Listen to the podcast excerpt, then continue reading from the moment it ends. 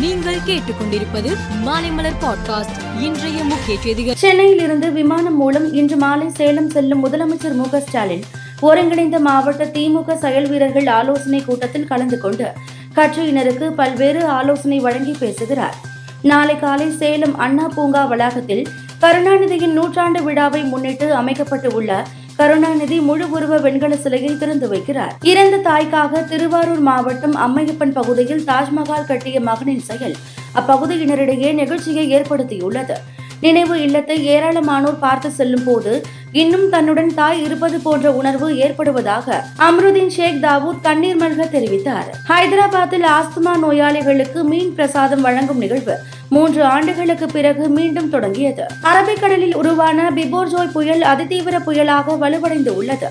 இந்த அதிதீவிர புயல் அடுத்த இருபத்தி நான்கு மணி நேரத்தில் மேலும் வலுவடைந்து வடக்கு மற்றும் வடகிழக்கு நோக்கி நகரும்.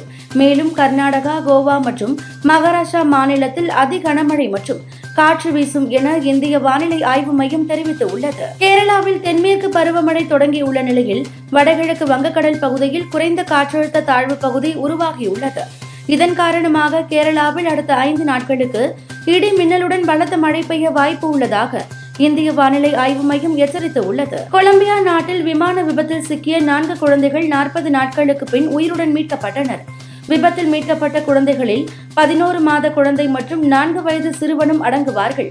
அவர்களுக்கு உரிய மருத்துவ சிகிச்சை அளிக்கப்பட்டு வருகிறது. இந்தியா தவறான அணியை தேர்வு செய்து உள்ளதாகவும் இரண்டாயிரத்து பத்தொன்பதாம் ஆண்டில் ஆஸ்திரேலியா ஆஷஸ் தொடரில் செய்த தவறை தற்போது இந்தியாவும் செய்துள்ளதாக ஸ்டீவ் வாக் தெரிவித்துள்ளார். மேலும் செய்திகளுக்கு மாலை மலர் பாட்காஸ்டை பாருங்கள்.